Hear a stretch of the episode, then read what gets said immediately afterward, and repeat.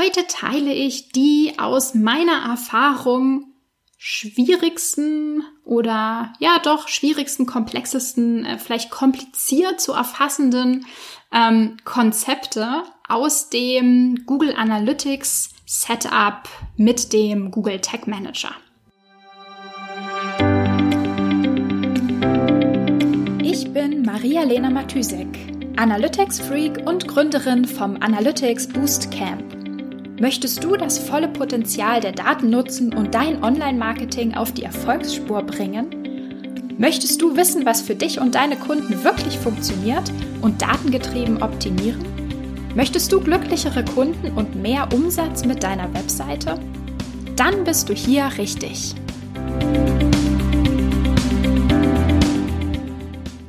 Hallo, Herzlich willkommen zu einer neuen Analytics-Sprechstunde.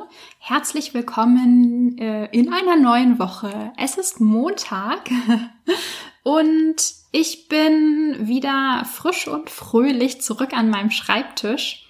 Ich habe mir ja ähm, letzte Woche ein paar Tage frei genommen, sag ich mal. Also frei in Anführungsstrichen. also richtig frei nimmt man sich ja irgendwie nicht. Also ich mir zumindest nicht, weil ich denke schon immer äh, so ein bisschen darüber nach, was ich als nächstes vorhabe oder so ein bisschen Brainstorming. ähm, ja, als ich heute wieder äh, zurück an meinem Schreibtisch war, ähm, ist meine Inbox, meine E-Mail-Inbox so ein bisschen explodiert, beziehungsweise ja, naja, wie das immer so ist. Ist wahrscheinlich bei allen, äh, bei allen Menschen gleich. Sobald man irgendwie zwei, drei Tage äh, im Urlaub ist oder nicht da ist, äh, ist gefühlt oder tauchen gefühlt noch mehr Fragen oder Probleme auf äh, als normal. Ähm, ja, ist natürlich, ist natürlich alles gar kein Problem. Ähm, ich es ist alles, bei mir ist immer alles komplett äh, durchgeschedult und alle Kunden und alle, die mit Fragen kommen, haben äh, ihren geplanten Platz in meinem Kalender. Also es gibt überhaupt kein Zeitproblem in dem Sinne. Es ist natürlich nur immer so, dass man sich denkt, ah Gott, ich möchte gern allen gleichzeitig antworten. Ähm, und das geht natürlich nicht. Deswegen, ähm, genau, so, butt, weg, weg von meiner Inbox. Ich habe, genau, ich habe ähm, die letzten Tage, wie schon gesagt, so ein bisschen dafür genutzt, ähm, zu brainstormen und mein Online-Training so ein bisschen zu reflektieren, sag ich mal.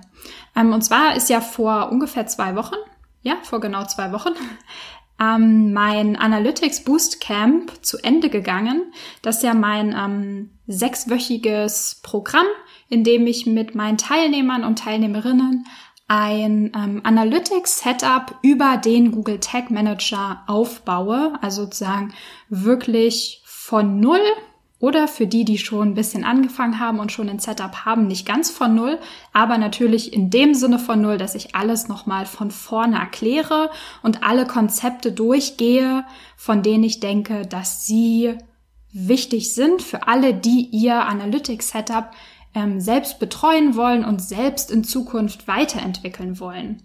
Und ja, während dem Kurs habe ich mir tatsächlich sehr, sehr eifrig Notizen gemacht, ähm, womit meine Teilnehmer und Teilnehmerinnen mehr Probleme hatten oder welche Konzepte vielleicht bisschen ja, ich sag mal, ein bisschen schwieriger zu erfassen waren oder welche Konzepte mehr, ähm, mehr Erklärung, mehr Background, mehr Beispiele benötigt haben und welche vielleicht nicht, damit ich das natürlich ähm, ja, im nächsten, für die nächsten Teilnehmer anpassen kann und ähm, ja, damit es denen natürlich einfach noch ein bisschen leichter fällt, ähm, zu lernen und sich, ja, sich ihr Analytics-Setup aufzubauen.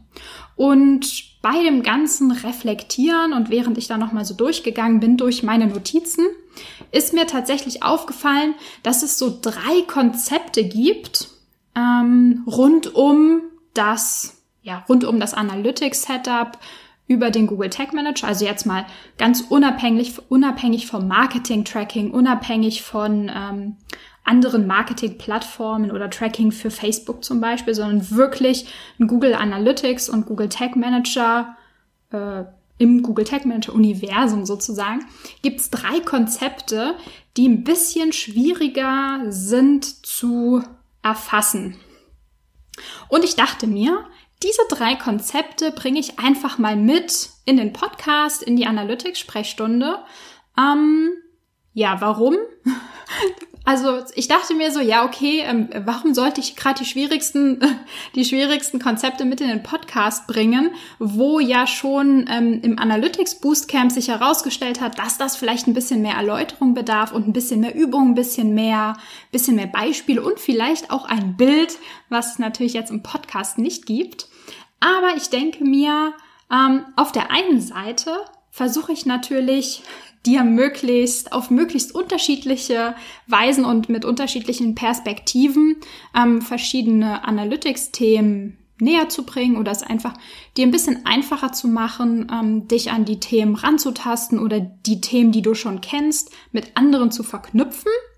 Und ähm, da finde ich, sollte man auch vermeintlich komplexere Sachen irgendwie nicht außen vor lassen, und außerdem denke ich, ähm, wenn du dir das nächste Mal den Kopf darüber zerbrichst oder dich irgendwie ärgerst, warum das so kompliziert ist, ähm, dann kannst du dich daran erinnern, es gab eine Episode in der Analytics-Sprechstunde dazu, die ich als die schwierigsten Konzepte äh, in Google Analytics und Google Tag Manager beschrieben habe. Das heißt, du brauchst dich nicht grämen, wenn ähm, wenn du dir irgendwie die fünfte Frage darüber stellst und dir, und dir denkst so, okay, warum, warum ist das jetzt so? Warum funktioniert das hier so und so?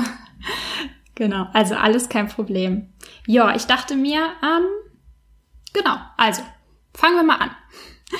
Wie gesagt, drei Konzepte ähm, habe ich mitgebracht und ich würde einfach mal mit dem Google Analytics Konzept anfangen, was ähm, ja, sag ich mal, die meisten Fragezeichen hervorruft. Ich würde nicht mal unbedingt sagen, dass das Konzept an sich schwierig oder kompliziert ist, aber ich finde, es ist nicht übermäßig logisch gelöst von Google.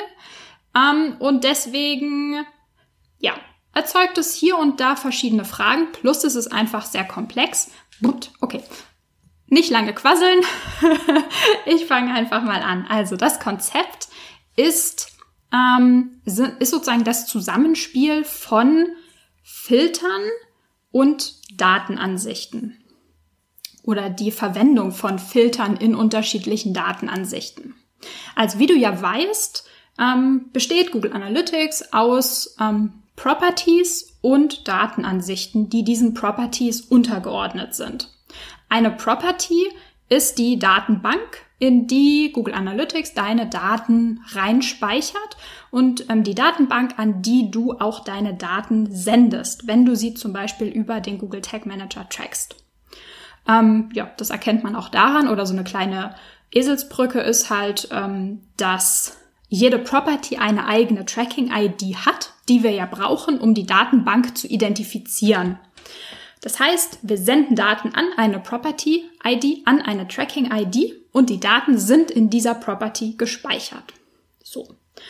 Und auf diese Property kann man unterschiedliche Datenansichten, ich sag mal, aufsetzen, beziehungsweise jede Property kann unterschiedliche Datenansichten haben.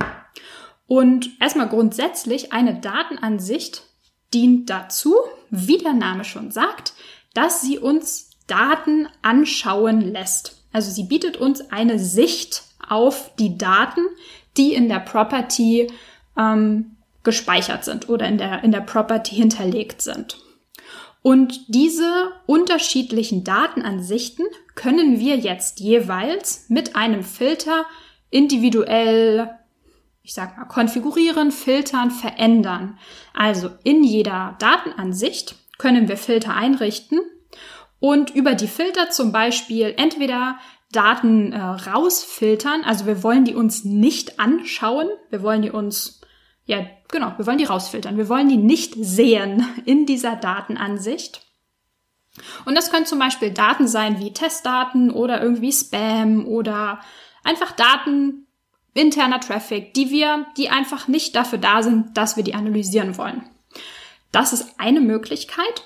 Und eine andere Möglichkeit ist, dass wir unterschiedliche Datenansichten über die Verwendung von Filtern so konfigurieren, dass sie uns jeweils nur Ausschnitte von den Daten zeigen. Zum Beispiel können wir ähm, die Filter dafür nutzen, nur Traffic zu sehen in dieser Datenansicht, der zum Beispiel auf dem Blog eingelaufen ist und unseren E-Commerce-Shop lassen wir außen vor. In dieser Datenansicht filtern wir die alles, was mit E-Commerce zu tun hat, raus und schauen uns nur alles an, was jetzt mit dem Blog zu tun hat. Oder wir ähm, konfigurieren eine Datenansicht so, dass die Datenansicht für ein bestimmtes Marketing-Team oder einen bestimmten Marketing-Manager optimal konfiguriert ist. Also zum Beispiel, ähm, dass der oder die, die für SEO verantwortlich ist, alle nur die Daten sieht, praktisch nur den Traffic sieht, der über äh, die organische Suche auf unsere Seite gekommen ist. Und also in, in dieser Datenansicht kann man natürlich noch viel mehr konfigurieren als nur die Filter. Also wenn das eine Datenansicht ist, die nur auf SEO zum Beispiel zugeschnitten ist, können wir da auch zum Beispiel ganz andere Zielvorhaben hinterlegen. So, als Beispiel. So dass wirklich die Datenansicht nur das ist und genau die Perspektive bietet, die SEO ähm, sehen möchte. So.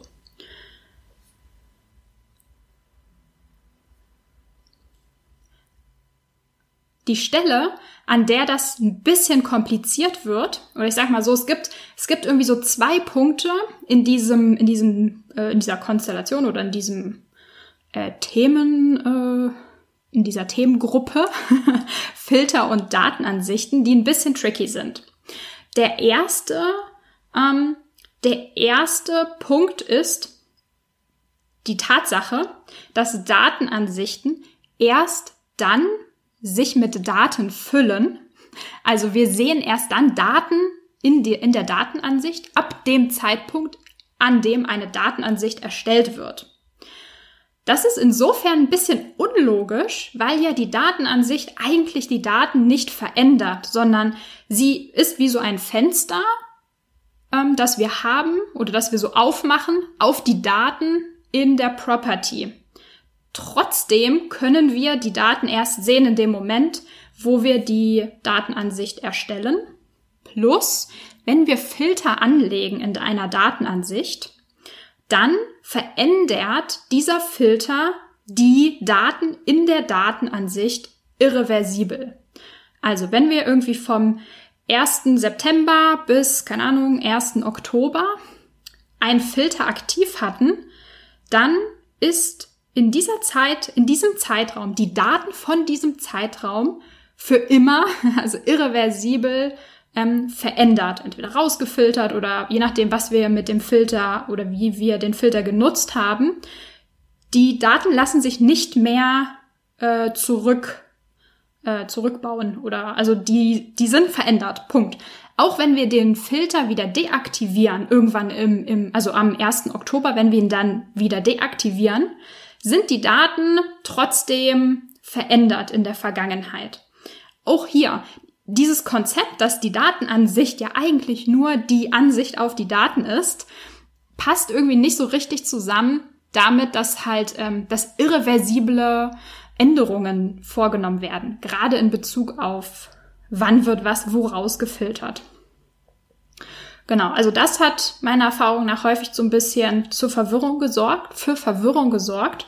Und ich persönlich muss auch sagen, es ist irgendwie ein bisschen unlogisch und man ja, man kann sich das irgendwie nicht so richtig herleiten oder ableiten. Man muss es einfach sich merken. So, Punkt. Ähm, ja, was sagt uns das oder warum ist das wichtig zu wissen? Wir müssen natürlich, a, wir müssen wirklich planen und wirklich vorher das Konzept machen, was wir mit welcher Datenansicht anstellen möchten, wer da reinschauen soll, wer die nutzen soll, wie die konfiguriert sein soll, welchen Traffic wir da, da drin haben wollen oder auch nicht oder ob wir den irgendwie modifizieren wollen oder auch nicht, weil ähm, ja, das ist irreversibel. Das heißt, wenn wir das uns einem, klar kann man das verändern, aber die Datenansichten und die Filter sind nicht dafür da, dass man ähm, irgendwie Montag so, Dienstag so und viel herumtestet. Was mich zum zweiten Punkt bringt, weswegen das wichtig ist, im Kopf zu halten, äh, zu behalten. Ich habe tatsächlich für alles, was ich an Filtern testen möchte, immer eine Testansicht, also eine Testdatenansicht, die ich dafür nutze, um genau das zu tun, um halt Filter zu testen, funktionieren die so, wie ich will, bringen die mir das Ergebnis, ähm, ist die Konfiguration so, wie ich sie am Ende haben will, bevor ich das dann auf die, ähm, sag ich mal, die echte, also die Hauptdatenansicht oder die Datenansicht anwende, mit der dann die Marketingleute, für die ich das erstellt habe, hinterher arbeiten sollen. Genau. Und der zweite Punkt, ähm, der ein ähm, bisschen tricky ist, erfahrungsgemäß in diesem ganzen Kontext, ist natürlich ähm, die Frage, wofür nutze ich Properties und wofür nutze ich Datenansichten.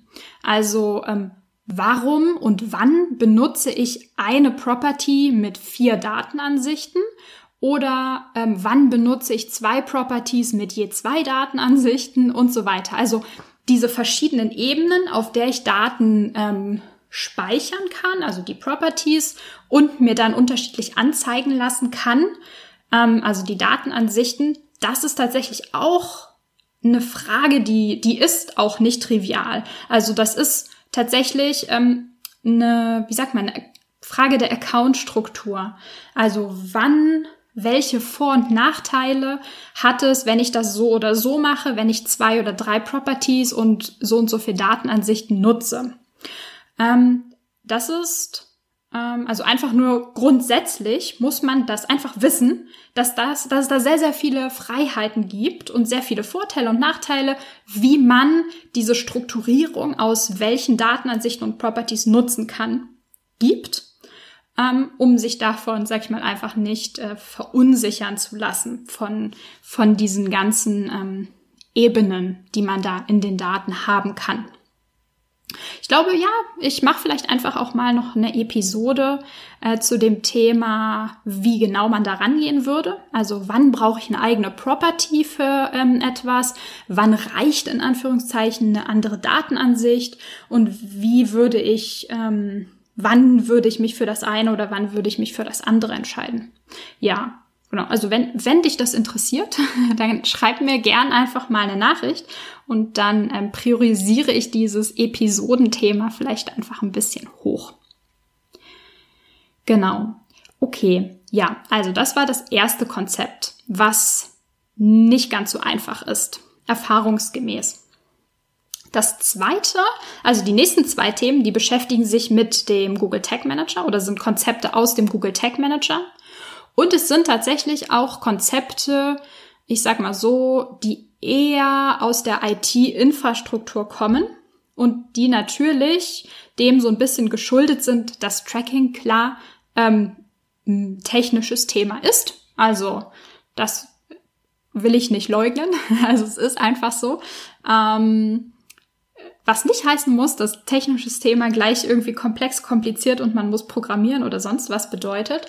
Aber, und an dieser Stelle sieht man das, wie wichtig das ist, so grundlegende oder so essentielle ähm, Konzepte, wie die, die ich gleich erkläre, ähm, zu verstehen, um da super, also um einfach fehlerfrei und flüssig und ähm, ja, gute Prozesse aufbauen zu können fürs Tracking, für Analytics und jetzt gerade mit dem Google Tag Manager. Und zwar, das erste Konzept sind die Workspaces im Google Tag Manager.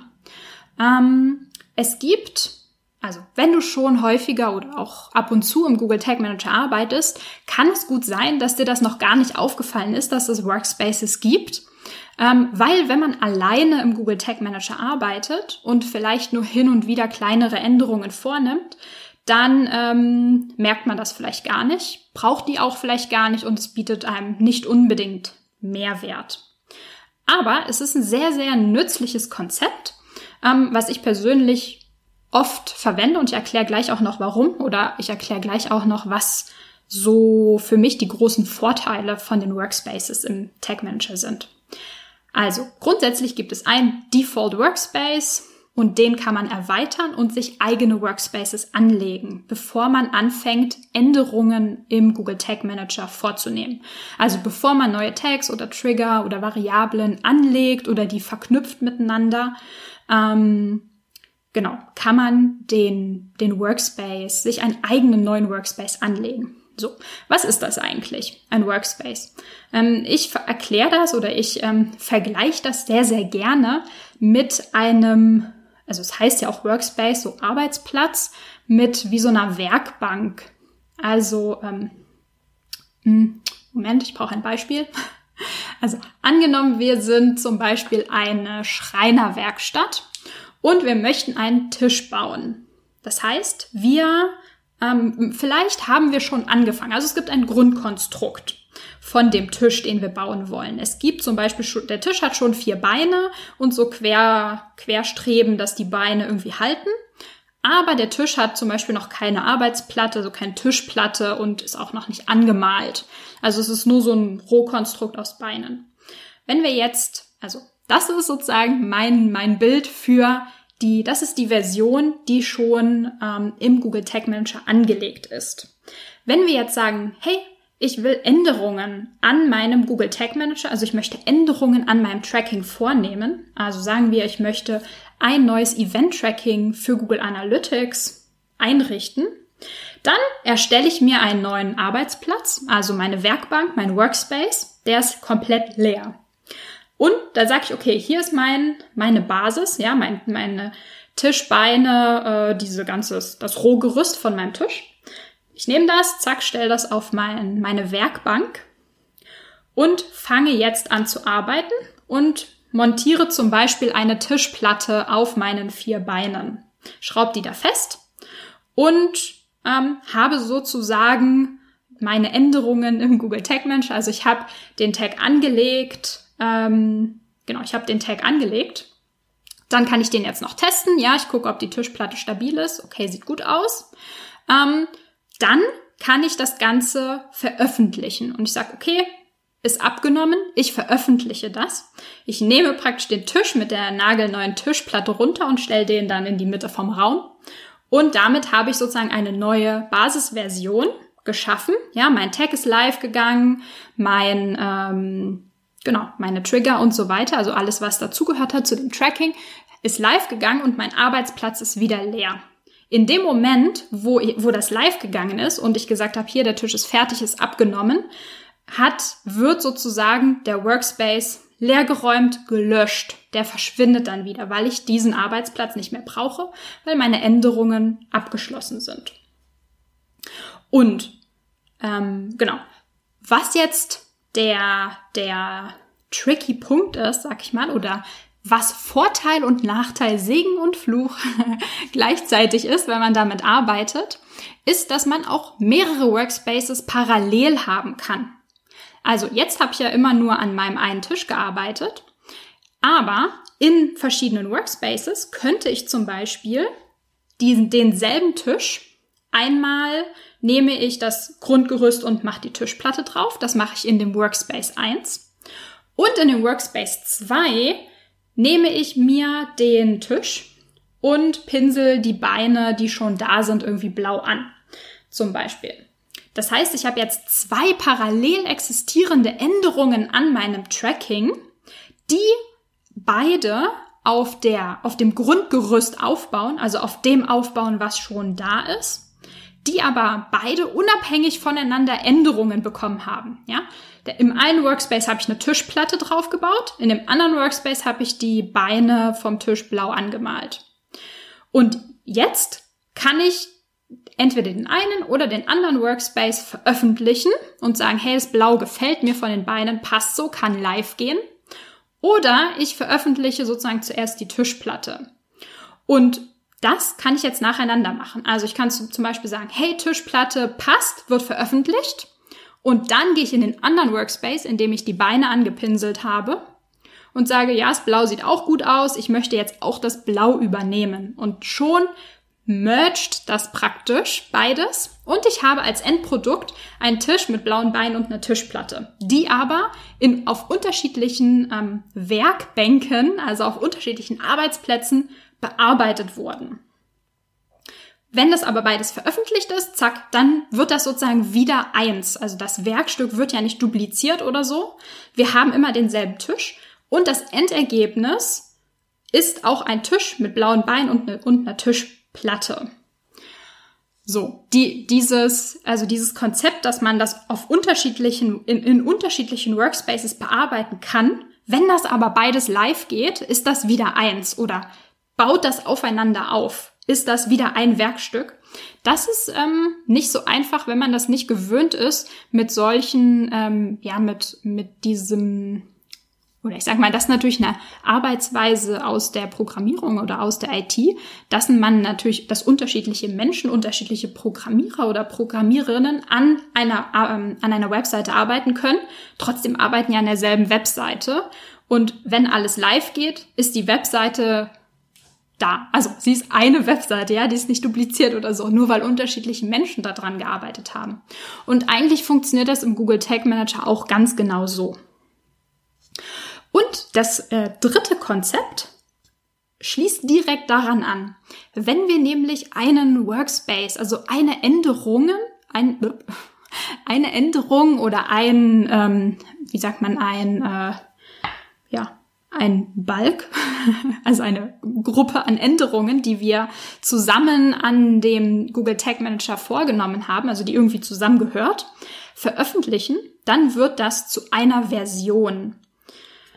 Und genau, in dem Moment, wo wir es veröffentlichen, wird die Änderungen, werden die Änderungen im Workspace zu einer Version unseres Trackings und damit verschwindet der Workspace wieder.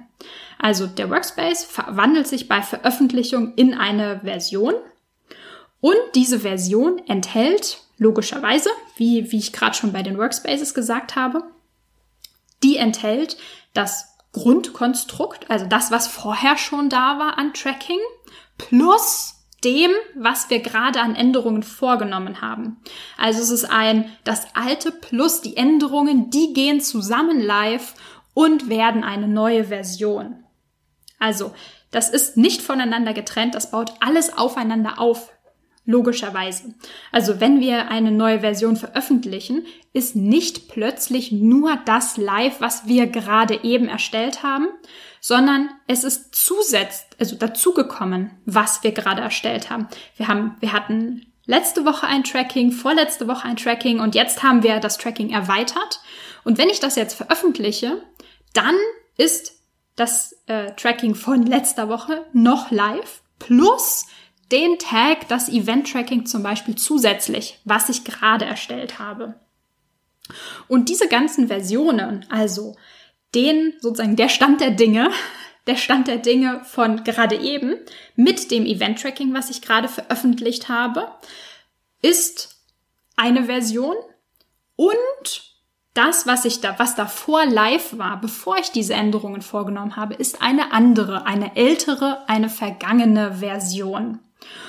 Und wenn ich jetzt feststelle, uh, das Event-Tracking, was ich da gerade live genommen habe, mh, hm, entweder funktioniert das doch nicht, obwohl ich es getestet hatte, ähm, oder ich brauche es vielleicht doch gar nicht mehr, weil ähm, äh, der Kollege sich entschieden hat, dass wir vielleicht die Landingpage doch nochmal umstrukturieren und da ein anderes Konzept äh, dahinter stellen und das Tracking nicht mehr gebraucht wird, ähm, dann kann ich einfach sagen, okay, dass diese Version, die gerade live ist, ähm, ist fehlerhaft oder ich brauche die nicht. Ich möchte die Version, also ich möchte das Tracking, was gestern live war, bevor ich meine Änderungen vorgenommen habe, dieses, diese Version des Containers, des Trackings, die möchte ich wieder live nehmen. Klicke ich auf einen Button, zack, ist meine alte Version wieder live. Ohne dass eine, also ohne dass das gelöscht wurde, was ich heute erstellt wurde, äh, erstellt habe, sondern einfach nur ich ähm, publishe, ich veröffentliche eine alte Version nochmal und stelle damit, es ist wie so eine Art äh, Zeitreise im Google Tag Manager Container und stelle das wieder live, was vorher online war. Ähm, super praktisch. Ist wirklich super praktisch. ähm, genau. Jetzt fällt mir gerade ein, ich habe ja gesagt, ich, ich sag noch mal kurz was dazu, äh, wann ich Workspaces verwenden würde. Ähm, ja, sorry, jetzt bin ich ein bisschen im Thema gesprungen. Also Versionierung vom Google Tag Manager, also dass man verschiedene ähm, verschiedene Änderungen am Tracking in verschiedene Versionen veröffentlicht, ist super praktisch, weil man dann wie eine Zeit zurückspringen kann und ein altes Tracking wieder live nehmen kann.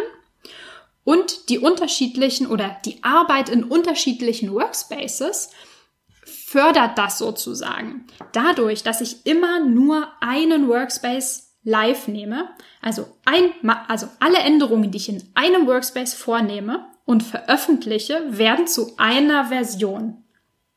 Dadurch kann ich steuern, welche Änderungen am Tracking in welchen Versionen drin sind und wie ich dann auch wieder zurück und vorspringen kann, zum Beispiel.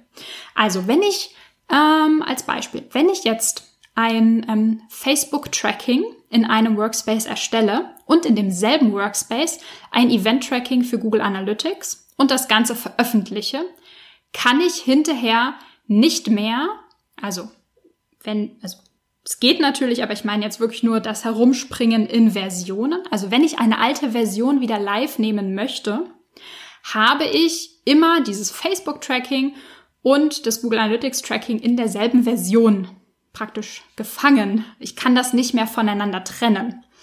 Wenn ich jetzt sage, ah, wenn jetzt an dem Facebook-Tracking doch irgendwas nicht passt oder nicht stimmt oder ich das irgendwann mal wieder rückgängig machen würde wollen, dann wäre es total praktisch zu sagen, ich nehme einen Workspace, in diesem Workspace erstelle ich nur die Änderungen für Facebook, fürs Facebook-Tracking, nehme die live oder lass die auch noch unveröffentlicht, das macht ja keinen Unterschied, nehme einen zweiten Workspace und nehme dort alle Änderungen für Google Analytics vor.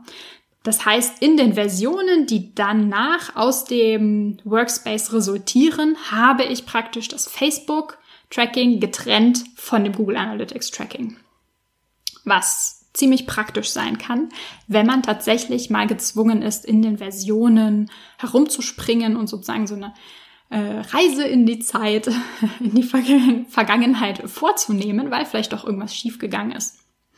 Plus der Vorteil von verschiedenen Workspaces natürlich einfach und schlicht, dass man unterschiedliche Änderungen getrennt voneinander live nehmen kann. Also ich kann zum Beispiel sagen, das Facebook-Tracking ist fertig, das passt, ist getestet, es läuft. Ich will das jetzt, ups, ich will das jetzt live nehmen. Wobei ich vielleicht für das Google Analytics Tracking noch Feedback von jemandem brauche. Das kann wahrscheinlich erst morgen oder nächste Woche live gehen ja, dann erstelle ich das einfach in einem anderen Workspace, dann ist das getrennt von dem Facebook-Tracking. Das Facebook-Tracking kann schon live gehen und Google Analytics in dem anderen Workspace wartet halt noch kurz, bis ich das Feedback habe und das dann auch live gehen kann. Also, auch Workspaces sind sehr, sehr praktisch in der Organisation im Google Tag Manager. Aber wie gesagt, ähm, ein bisschen sag ich mal, ein bisschen tricky zu hintersteigen, wenn man das nicht gewöhnt ist, in so IT-Infrastruktur zu arbeiten. Was aber kein Problem ist, man kann es ja einfach ausprobieren im Google Tag Manager. Man kann gucken, okay, wenn ich das so und so mache, was passiert dann? Wie sieht das hinterher aus? Man kann sich die Versionen angucken, was ist in welcher Version, ähm, wann wurde die veröffentlicht, wie sieht das aus? Also man kann da einfach super viel ausprobieren, um festzustellen, ähm, was ist der beste Weg für dich? Also wie kannst du für deine Prozesse da optimal mitarbeiten? Ähm, und natürlich äh, die anfängliche Verwirrung von, okay, hier ist ein Workspace und da ist ein Workspace und der wurde jetzt zu einer Version und oh mein Gott, wo sind jetzt eigentlich meine Änderungen hin? also all diese Verwirrungen sind komplett normal am Anfang, weil es einfach, ja, sind einfach Konzepte, mit denen nicht alle Marketing-Manager ähm, oder Managerinnen so oft zu tun haben. Deswegen, ähm, ja, ist es auf jeden Fall, ähm, ja, braucht es ein bisschen ausprobieren, ein bisschen, ein bisschen dahinter steigen, bis man das so wirklich verinnerlicht hat und damit so richtig 100 Prozent im, im eigenen Sinne oder halt wirklich die ganzen Vorteile da nutzen kann. Okay. Ha, puh, heute ist, ja, heute ist ja wirklich eine längere Episode geworden. Ähm, ich hoffe, es war nicht zu kompliziert. Ähm, ja, ich hoffe, du konntest ein bisschen was mitnehmen. Vielleicht nicht alles, vielleicht ähm, äh, ist jetzt doch hier im Podcast-Format der eine oder andere Zusammenhang ein bisschen undeutlich geworden. Aber das macht gar nichts. Nimm einfach das mit, ähm, was du jetzt mitnehmen konntest aus der Episode und alles andere kommt einfach später nochmal dazu.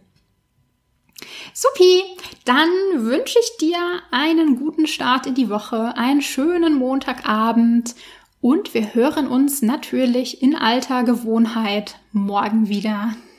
Bis dann, ciao, ciao. Wenn dir die Folge gefallen hat und du etwas mitnehmen konntest, dann würde ich mich mega über eine Bewertung freuen. Abonniere den Podcast, teile ihn mit Freunden und Kollegen und wenn du selbst eine Frage hast, die ich dir in der Analytics-Sprechstunde beantworten kann, dann schreib sie mir auf jeden Fall per Mail an maria.analyticsfreak.com, auf Facebook oder über LinkedIn.